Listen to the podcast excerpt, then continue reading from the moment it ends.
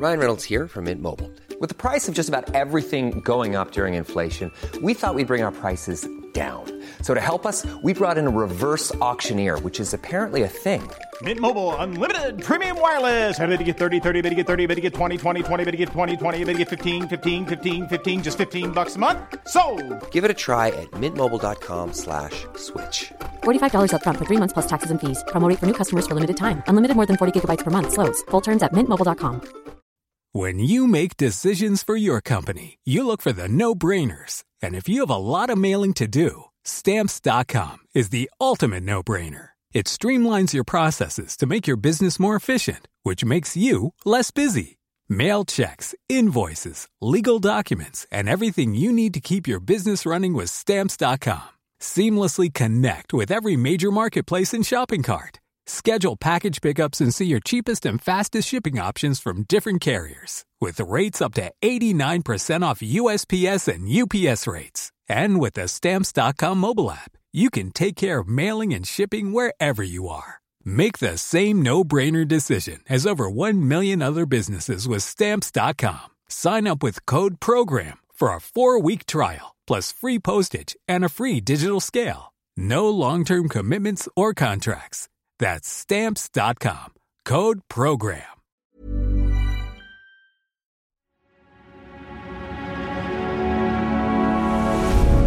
Tortoise. Hi, it's Basia here, and you're listening to the Slow Newscast from Tortoise. This week, a story of corruption and cartels. South Africa is one of the richest countries on the African continent, but for a very long time now, it's been struggling to keep the lights on. Across the country, there have been blackouts for up to 10 hours a day, and they happen almost daily now. The streets are plunged into darkness at night, and not even the traffic lights work. And that means that shops, businesses, houses, they all just have to pause, and the economy just becomes stuck. Why? Well, to understand that, you need to understand the story of a man who tried to fix it and was almost assassinated for it. It's a story that starts and ends with one company called Eskom. And my colleague Jeevan Vasagar, the climate editor here at Tortoise, has spent weeks investigating where and why it all went wrong for Eskom. Over to Jeevan.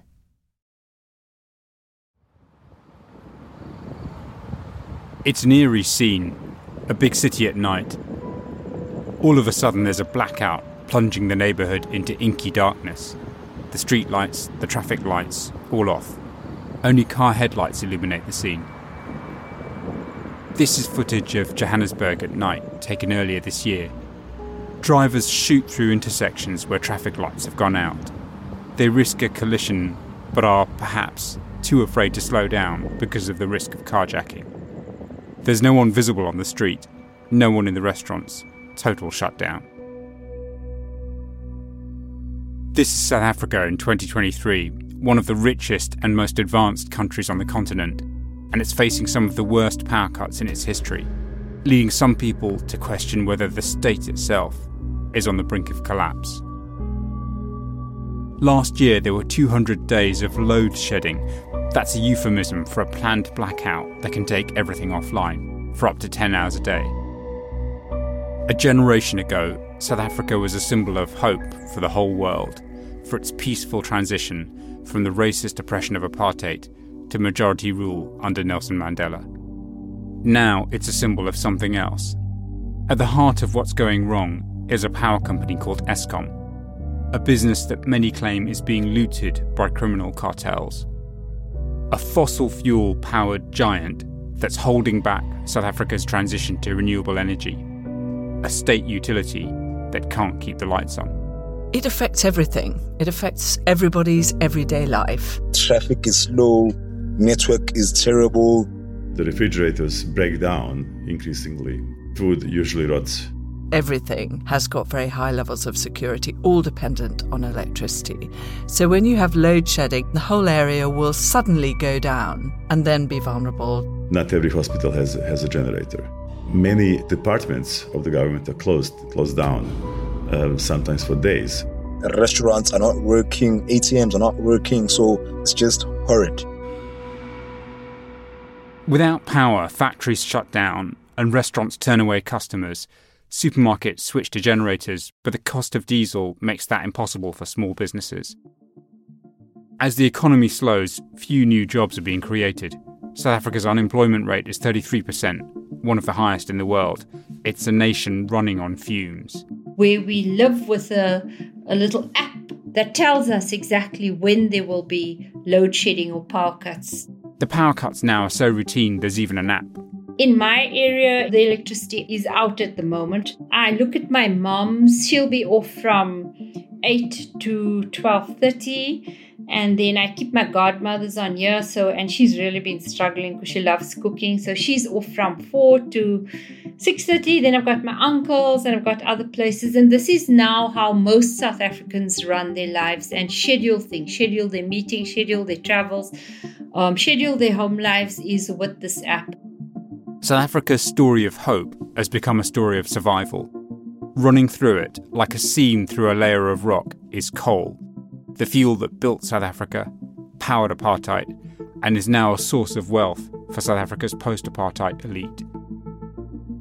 Eskom has 14 power stations that run on coal, providing nearly all of South Africa's power but the company has been short of money to service them as it struggles to collect the billions it's owed by municipalities. And what they did was to run the existing power stations exceedingly hard.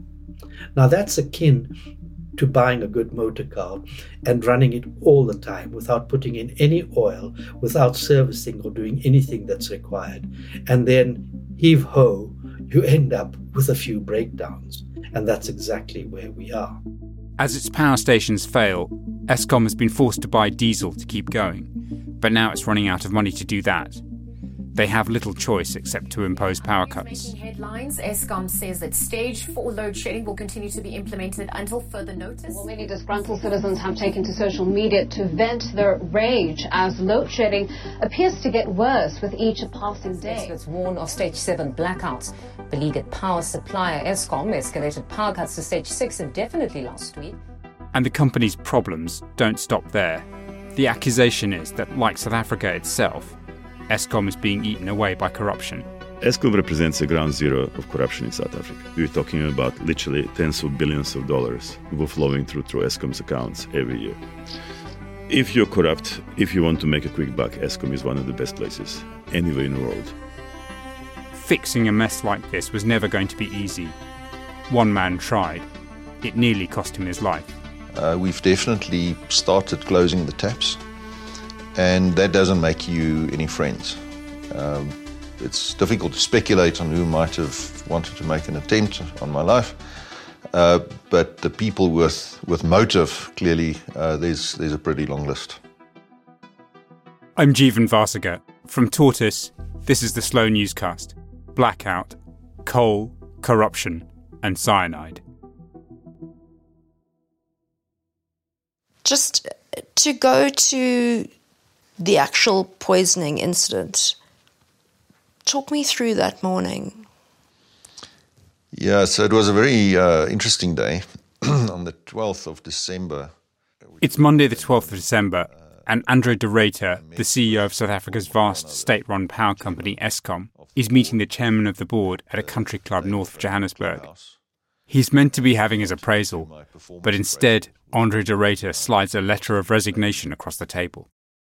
When Andre Ruyter was appointed to run the company in 2019, he was the 13th chief executive to lead Eskom in a decade. He's tried to turn the company around since then, get it to produce more energy from renewables, and collect more of the money it's owed, but he's run into serious opposition. After resigning, he drives the short distance to Megawatt Park, Eskom's concrete, brutalist style headquarters.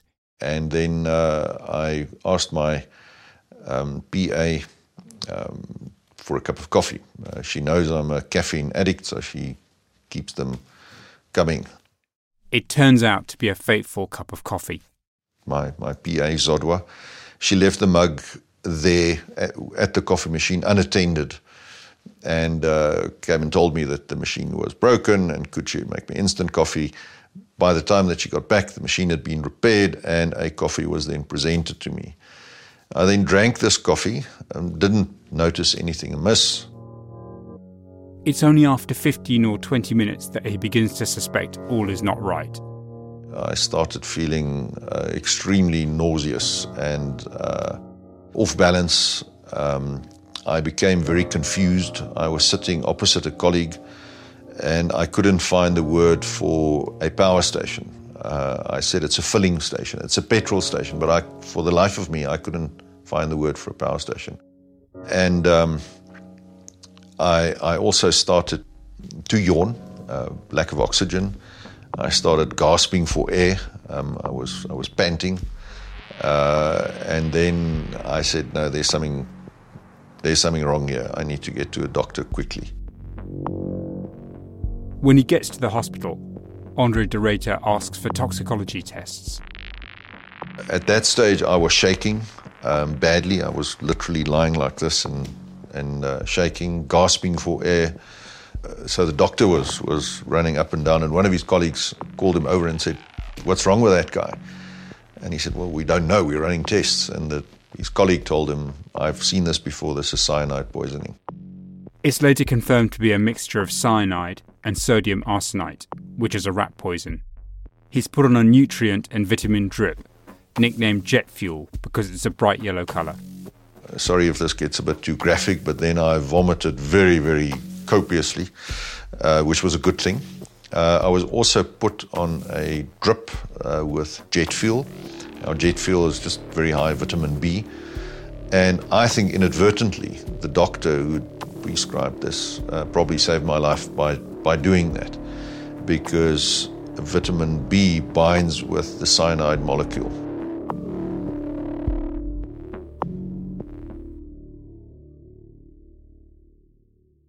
Andre de Ruyter survives the attack on his life, but his attempted murder shines a light on just how much he's up against. What I do know is that there were several attempts of certain politicians in Mpumalanga, which is the province in South Africa where most of these power stations are, based. This is Branko Brkic, editor in chief of the Daily Maverick, an online news site with a great track record of breaking stories about corruption.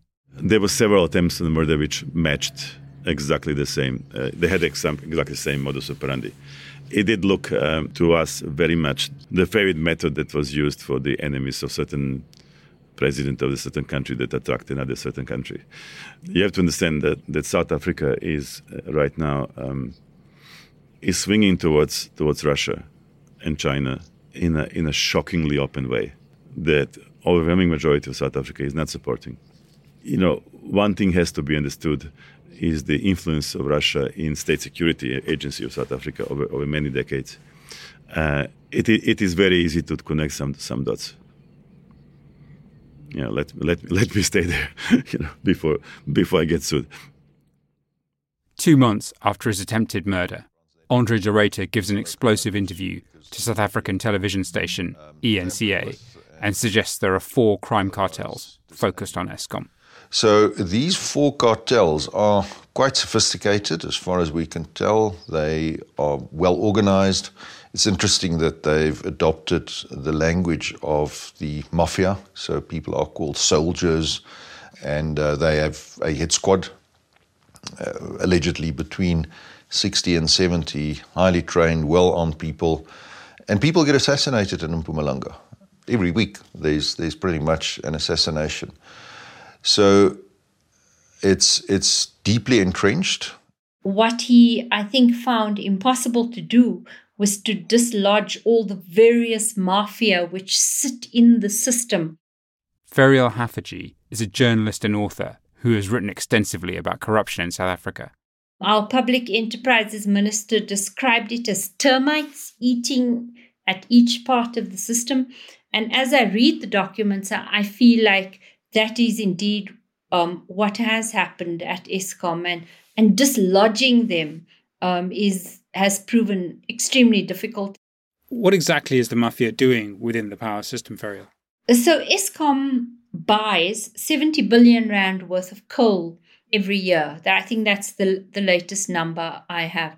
That's a hell of a lot of money. That coal has to be transported. So The hauling of coal is, is one area where it happens. Ferial is taking me through the various ways that organised crime gangs disrupt the power supply in South Africa. This first one is what's known as coal fraud, and it involves lorries full of high quality South African coal being diverted to so called black sites.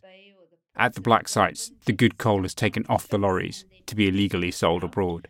Um, now, largely to Europe, which was shoring up energy supplies because of Ukraine war and because of Russia shutting off the gas, so people were. Remember that the price of coal shot up last year because everyone was worried that it might be hard to get coal and other fossil fuels from Russia. Also, a lot of it to power the still ongoing industrial revolution in China, and then a lot of it also to India. So, And what ends up at the Eskom power plants in its place? A mix of poorer quality coal mixed in with sand and black stones. In a coal fired power plant, a coal mill is used to grind the coal down before it's blown into a furnace to generate heat, which in turn creates steam, which turns the turbines. But if you put stones into a coal mill, it breaks down, and without its supply of coal dust, the power station goes offline. Then there's sabotage, literally a spanner in the works, that can lead to a lucrative repair contract. So if there is a contractor who gets paid a pittance um, to do cleaning or whatever the case may be, to pay someone like that 5,000 Rand. That's about 200 pounds. To walk past a gearbox with a screwdriver and just with a sharp jab knock out the sight glass where you can check the oil level. The gearbox oil then drains and the gearbox fails and somebody who's got a maintenance contract is then called out. Because the repair contract is worth more to the supplier than the smooth running of the power station. The problem isn't just that most of Eskom's coal plants are aging, it's that they're actively being damaged by crime. The end result is what South Africans call load shedding, basically rolling, scheduled power cuts that affect businesses like Thando Makubu's. The best selling ice creams, I would say, is the chocolate overload. It's vanilla ice cream with some chocolate sauce and some hazelnuts. And then it's closely followed by Caramel Canyon, which is a caramel flavored ice cream with some uh, caramel fudge. And then after that, we have Planet Sweetness, which is this one on my t shirt. It's got cookies, it's got sweets, it's just gorgeous.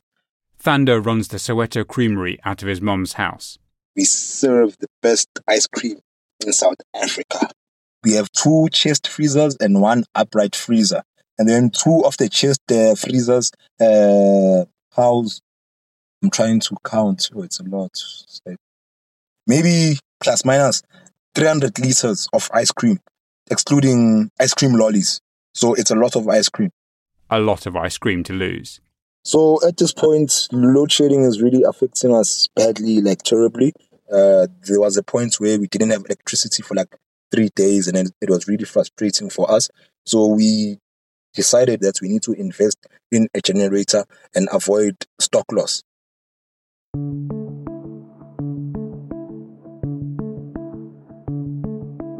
Johannesburg, South Africa's biggest city, was built on a gold rush. It's far from any source of water. There's no coast, no lake, no river, but around half the gold that was mined in human history came from the mines nearby. It was coal that provided the power that those mines needed. Eskom built the coal fired stations that drove mines, industry, and powered households. But just the white ones. Under apartheid, only around one third of the population was connected to the grid. And while remote white farming communities had access to power, few black townships did. It was deliberately unequal. The majority of the men who worked in the mines were black, paid less than their white counterparts, and housed in Spartan, segregated compounds. Dan Marks is an energy security research fellow at the Royal United Services Institute there's arguments that it was the coal gold industrial nexus that, that basically created apartheid, certainly created the conditions for apartheid in South Africa. And you know, the economics of that industry have propelled the South African economy ever since, and you know, not, not in a very healthy direction a lot of the time. But with the end of apartheid came optimism. In 1994, I was a journalist who had covered the end, kind of the death throes of apartheid. Um, and then I was a very hopeful and excited journalist who covered the first years of freedom. And the extension of electricity to people who'd never had it before was part of that black people were by design excluded by electrification. So you saw a massive electrification drive. Um, I covered the turning on of the first taps for people who'd never had water in their rural homes. Um, the first public housing built, the first 1 million homes built for people. Tara O'Connor remembers it too. I'm the founder and managing director of a company called Africa Risk Consulting, and I do advisory work, um, political advisory investigations to corporates operating across Africa, from Cape to Cairo. You know, there was there was a huge explosion of optimism when Mandela and uh, took over, and then carried on into Thabo Mbeki's time. And Eskom had grand plans. Eskom had a division called Eskom International, which went around the whole of this, the continent, um, saying, you know, you don't need to. The rest of the continent doesn't really need to develop its uh, energy infrastructure. We've got an abundance of uh, of electricity. We will be able to roll out and light up. And they had adverts showing the lighting up of the whole continent by Eskom. It didn't quite pan out that way. The extension of electricity to black communities was one of the fastest electrification projects in history. But many of these municipalities struggled to pay and defaulted on their accounts. The ANC government and the mining industry agreed to extend ownership of the mines to black South Africans. Coal became one of the biggest success stories of black economic empowerment, and Eskom introduced a policy of buying coal only from mines that were majority black owned. It was a move that looked as if it righted some of the injustices of apartheid, but it also set the scene for corruption on a massive scale.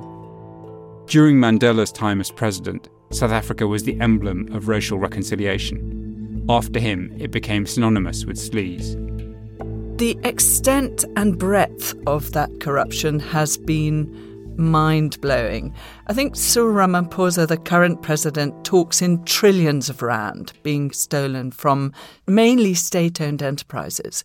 And at the heart of that was Eskom. So inflated contracts would be distributed to people who may have political or other connections, but not um, have the capacity to either provide the service that was offered. So you had people without qualifications getting construction contracts for new power stations or maintenance contracts for existing power stations. They got rid of skilled people really quickly.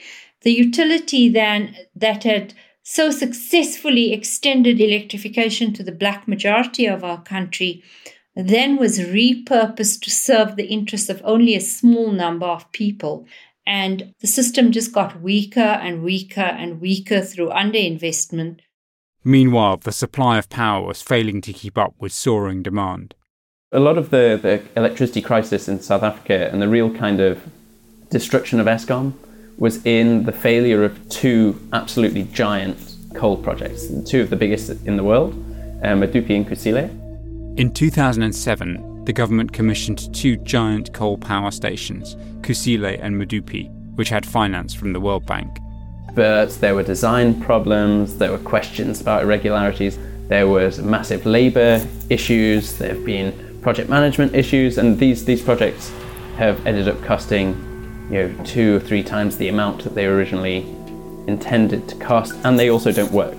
Medupi is, in theory, completely online, but it, I think it produces something like 40 50% of its capacity. The two power stations still aren't functioning properly.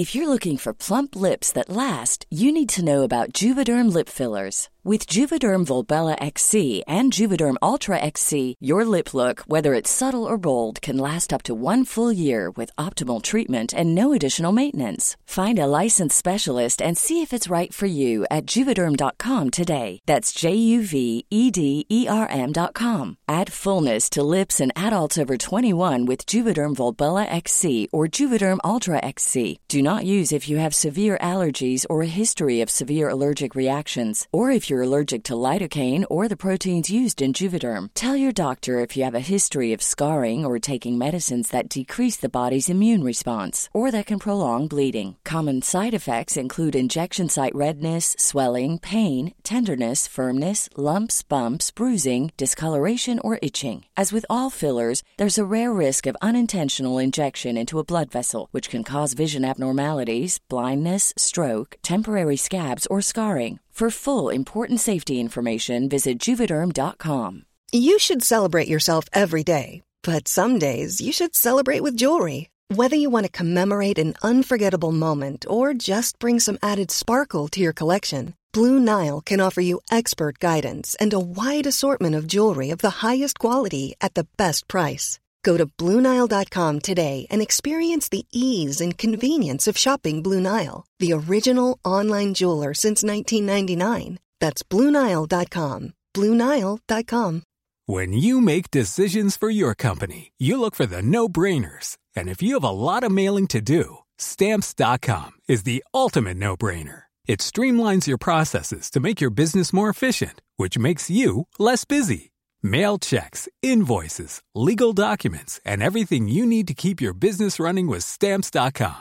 Seamlessly connect with every major marketplace and shopping cart. Schedule package pickups and see your cheapest and fastest shipping options from different carriers. With rates up to 89% off USPS and UPS rates. And with the Stamps.com mobile app, you can take care of mailing and shipping wherever you are. Make the same no-brainer decision as over 1 million other businesses with stamps.com. Sign up with code program for a 4-week trial plus free postage and a free digital scale. No long-term commitments or contracts. That's stamps.com. Code program.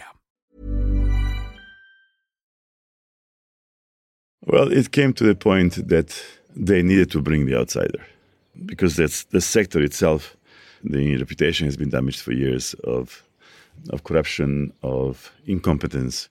Andre de Ruyter had no background in the power business, and he'd never worked in a role where he answered directly to government ministers. He's a white South African businessman who'd been chief executive of Nampak, a packaging company. As an outsider, he was in a position to offer radical solutions. You know, they need to bring somebody from outside who was not a part of any any clique, any any kind of uh, faction, and who's got a solid management experience. Do you think he did an effective job when he started? Did he tackle the corruption? Yeah, he he tackled the corruption, but what he what he did tell me that he probably underestimated the level of corruption, and I think we all of us underestimated the the level of, of energy that the corrupt circles will actually come back with. Andre de Ruyter likens the corruption within Eskom to a cancer that has gone untreated. So it has just metastasized and it's now grown throughout the entire body of the organization. Everywhere there is resistance to implementing controls, to conducting investigations, to implementing disciplinary action. And that realization, I think, as we've uncovered more and more and more, uh, that has just become clearer that the rot was much worse than I'd anticipated when I took the job. Eskom didn't respond to a request for comment.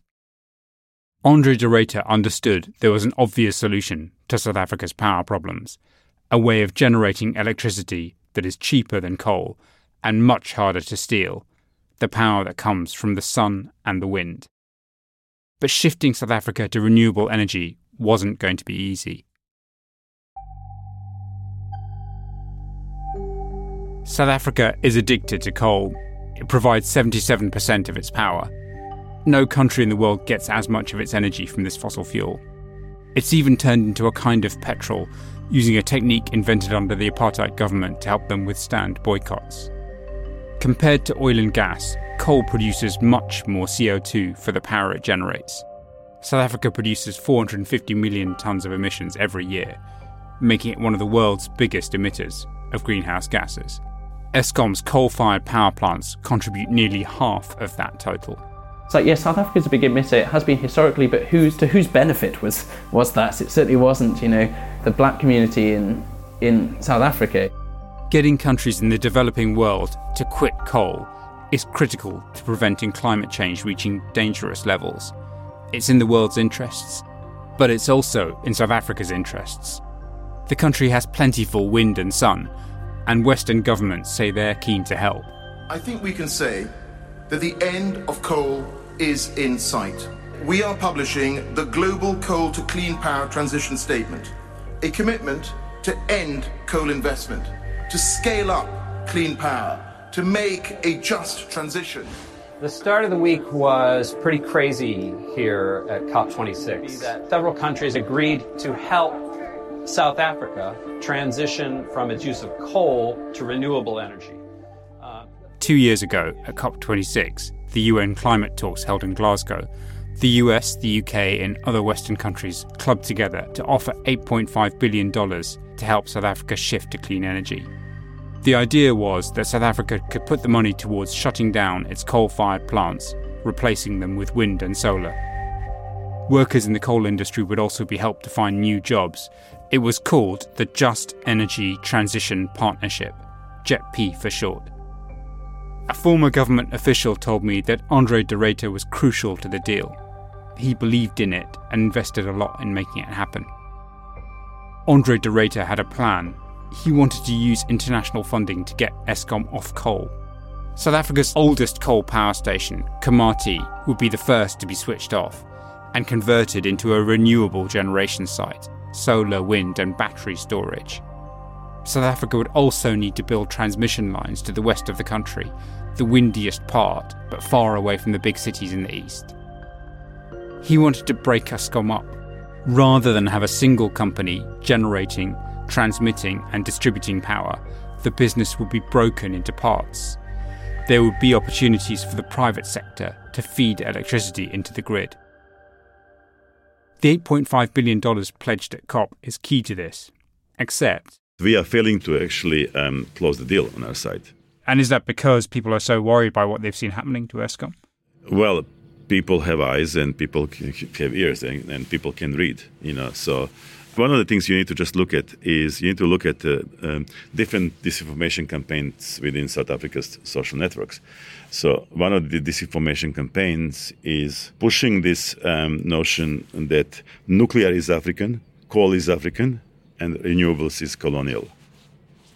Because um, you know nuclear is in, in Russian interests and uh, coal is in the interest of, of senior ANC, ANC people. Even though mining is the um, is the business with a colonial history uh, of colonial history, but a big chunk of it now is in the hands of people who have a deep, deep connections with the ANC, and uh, quite a few Russian Russian investors as well.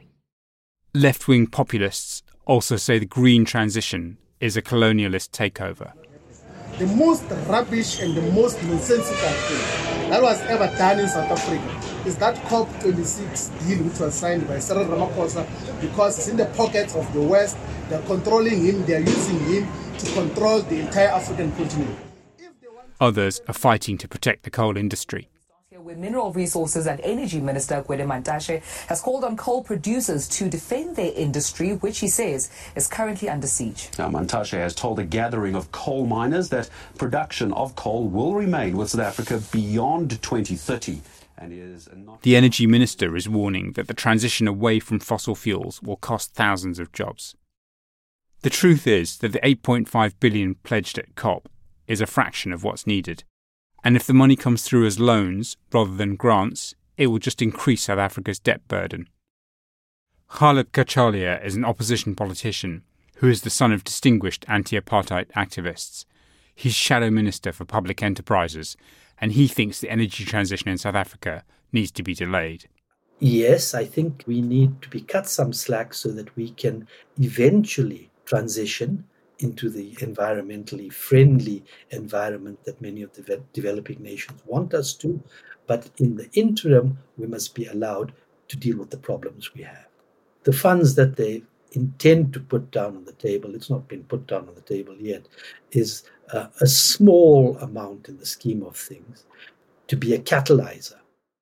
But if it's hard to pull this off in South Africa, an advanced economy which can draw on the goodwill generated by Mandela's memory, what chance is there for less developed countries? The JETP was meant to be a model for other countries. It's turning into a cautionary tale. You could argue that renewables are a luxury, that South Africa just needs to fix its power problem urgently. But this is a country that's already suffering from the impact of climate change. We in South Africa, climate crisis is, is, is changing the weather patterns.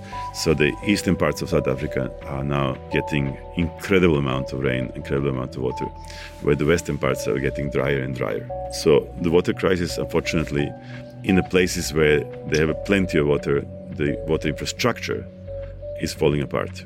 Port Elizabeth, which is now called Gqeberha, is essentially without water for, for the last six months.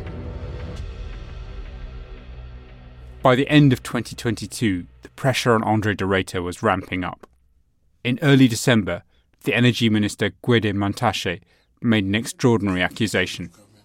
So Eskom, by not attending to load shedding, is actively agitating for the overthrow of the state. With that claim, by not attending to load shedding, Eskom is agitating to overthrow the state, the energy minister was effectively accusing Andre de Ruyter of treason for failing to stop the power cuts. When the ANC didn't publicly support him, he resigned. To keep an electrical system running smoothly, grid frequency needs to stay at a constant level. In South Africa, as in the UK, that frequency is 50 Hz. If demand outstrips supply, say a power station goes offline, then the frequency falls. To keep the system working, demand has to be reduced. That's what load shedding is. If the frequency slumps and it isn't stabilized, the grid can collapse. So, total collapse of the grid is when the frequency of the grid uh, goes from 50 hertz to 48, 47, 46 hertz and below. So the frequency of the grid is like the heartbeat. If that frequency is lost, we will then have to restart with great effort uh, using certain black start facilities, our pumped hydro storage schemes, and working very closely with some of our key customers to essentially kickstart the entire system. And this will take two, three weeks to do. South Africa's heart could fail not a planned shutdown, but a total collapse. It could take days or weeks to restore power, with looting and civil unrest. It could affect everything from the telecoms network to water supplies, which need power for pumping. The government says it won't happen, it won't be allowed to happen. But many South Africans are preparing for the worst. You could have flights not being able to leave. Certainly, you know, the entire city's grid networks won't work, so you don't have traffic controls, electric traffic controls. Um, exports would probably shut down. Uh, ports, how would ports work? Mines, if you don't have an alternative source of power. South Africa is hugely reliant on mines. Mines are hugely reliant on power. If it happens, it will be crime that stops South Africa's heart beating. One of the plants, Tutuka, the, the chap who runs the plant, goes to work every day in a bulletproof vest. This is not normal. And he has a valid reason to be afraid. Well, he, he, because his life has been threatened in the past, and because people whom he works with, who he has placed his faith in, have been attacked. In his now famous TV interview, Andre de Ruyter was asked, Is Eskom a feeding trough for the ANC? I would say the evidence suggests that it is. I expressed my concern to a senior government minister about um, attempts, in my view, to water down governance around the 8.5 billion US dollars that by and large, through Eskom's intervention, we got uh, at COP26. Mm. And the response was um, essentially, you know, you have to be pragmatic. You have to, uh, in order to pursue the greater good, you have to enable some people to to eat a little bit. So yes, it is, I think, entrenched. Andre de Ruyter said he had raised concerns about one particular high level politician, but his concerns were dismissed by the government. The opposition politician Ghaleb Cachalia believes such corruption has become embedded in the system. A political system which said, yes, you can actually steal a little bit as long as you give unto Caesar what is due to Caesar. And this has been the modus operandi of the current government for many years. The payments, the kickbacks, the turning a blind eye, they were all accepted, expected even. So a small number of people could become very rich. Um, it's it's shocking. These are the people who live in the places that have no roads, or the roads are so potholed that you can't drive with them, and yet they buy Lamborghinis. You know, these are the people who um, bathe themselves in champagne. You know, whilst their own communities are struggling and have, you know, quite often struggling to eat, to, to, to have enough enough food on the table. These are common criminals who found that the best way to become rich in their business is to actually get really strongly connected to the to the political so-called leaders in South Africa. But here's the thing. What Branko suggests is that crime and politics aren't separate in South Africa. They go hand in hand. The criminal gangs destabilizing Eskom are out to enrich themselves, but destabilizing the country is also a part of the plan. What better way to spread instability than by turning off the lights?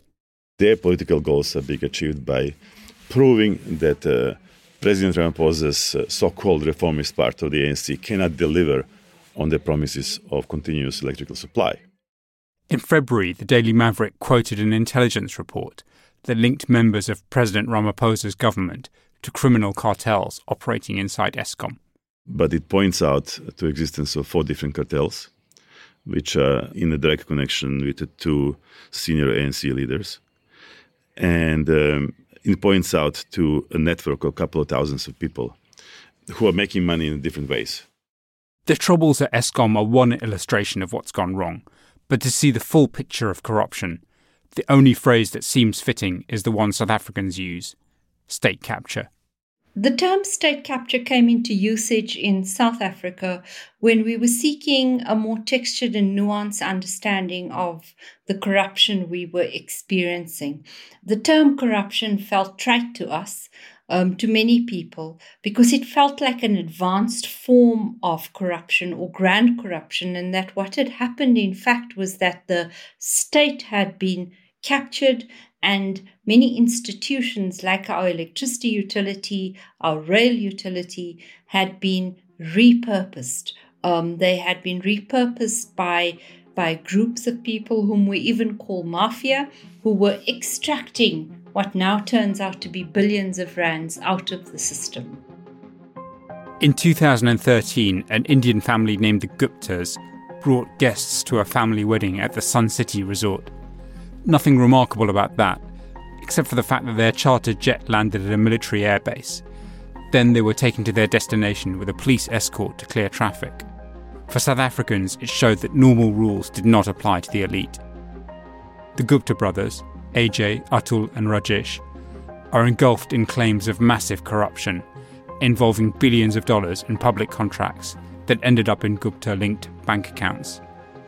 The looting allegedly happened in collusion with Jacob Zuma, who was South Africa's president from 2009 until he resigned in 2018. The Guptas and Zuma deny wrongdoing. Two of the brothers, Atul and Rajesh, were arrested in Dubai last year, but their current whereabouts are unknown. According to a commission led by South Africa's Chief Justice, Raymond Zondo, Zuma would do anything that the Guptas wanted him to do. Zuma refused to appear before Zondo's commission. After repeatedly ignoring summons to appear and criticising the judiciary, he was sentenced to 15 months in prison for contempt of court. The old timers left the, left the scene with Mandela and, and after him. There's not been a kind of any particular faction that's been able to really control all the elements of the ANC, and you know, quite naturally, organised crime and other interests smell opportunity within this, and there's a lot of kind of you know, grooming and things that can happen in that. You know, these businessmen can capture politicians quite early on. You know, they lend them money for uh, you know to buy a car or to buy their house or or whatever, and then they just gradually reel them in and use their contacts to promote them through the system. And you know, it's a kind of a system that feeds on itself. This is where tackling climate change and dealing with corruption come together. Coal is centralised with fat profit margins and opportunities for the powerful to loot money. Generating power from sun and wind tends to be scattered, with smaller returns. It's much harder to skim money off. There's very little explanation for the uh, very vociferous opposition to just starting the just energy transition. Why else would you so absolutely resist even the commencement of the transition? And I, and I raised this question to one of my colleagues, and she says, uh, But Andre, you, you are naive. You are not showing the comrades a way to eat. And that was a very telling comment, and I think that that is the explanation uh, that there are so many vested interests in the coal value chain that the threat of decarbonization, even though we're talking about a multi decade move, gradual, very gradual move away from coal, why that is so eagerly opposed and with, and with such vehemence. Andre de Ruyter stepped down from his role at Eskom on February 22nd this year. He's refused to identify the government official he's linked to corruption. Andre de Ruyter is now in hiding. Uh, Andre de Ruyter is now overseas in a safe place, and uh, he will eventually be in South Africa, but uh, at, a, at a moment uh, where he determines that he's safe. But uh, right now, he is just not safe enough in South Africa, unfortunately. And that's and that's just to give you an idea where you know what what South Africa is turning into, unfortunately. But as courageous as Andre de Ruyter is, this isn't the story of one man. It's the story of a country that's been completely failed by its political class. When the lights go out, it's those who can least afford it who are paying the price. It's really slowing us down. Almost like there's weight that is tied around our waist. And It's really frustrating, but we are not stopping. So how much how much is it slowing you down? Do you think that you would already have opened your new branch if if it was not for these problems? Uh, if everything was uh, functional, like a functional country, we would already have three stores open, 100%. Three retail stores open, yeah. One way to look at the history of coal in South Africa is to say it's the story of justice being served. The black workers who carved out the mines received little for their sweat. Now black investors earn a share of the rewards. But the truth is that South Africa is one of the most unequal countries in the world. The gap between black and white incomes has narrowed since the end of apartheid, but it's a small black elite that has become rich. What the story of Eskom suggests about South Africa is that if De Ruyter is right about this, and the business is being ransacked by criminals, the country's best interests are being easily pushed into second place by private greed. For the world, it's a reminder that it's one thing to make lofty promises about cutting emissions and switching to clean energy. The reality is that it's hard to break the dominance of fossil fuels, especially when both politicians and criminal gangs are determined to keep things as they are.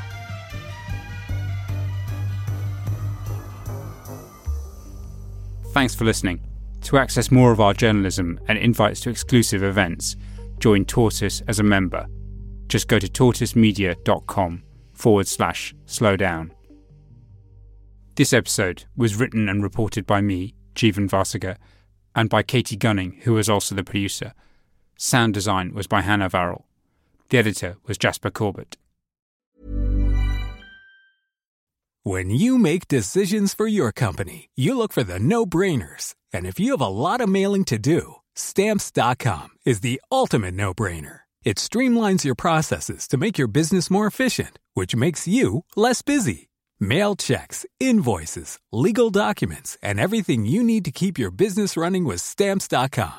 Seamlessly connect with every major marketplace and shopping cart. Schedule package pickups and see your cheapest and fastest shipping options from different carriers, with rates up to 89% off USPS and UPS rates. And with the Stamps.com mobile app, you can take care of mailing and shipping wherever you are. Make the same no brainer decision as over 1 million other businesses with Stamps.com. Sign up with Code PROGRAM for a four week trial, plus free postage and a free digital scale. No long term commitments or contracts.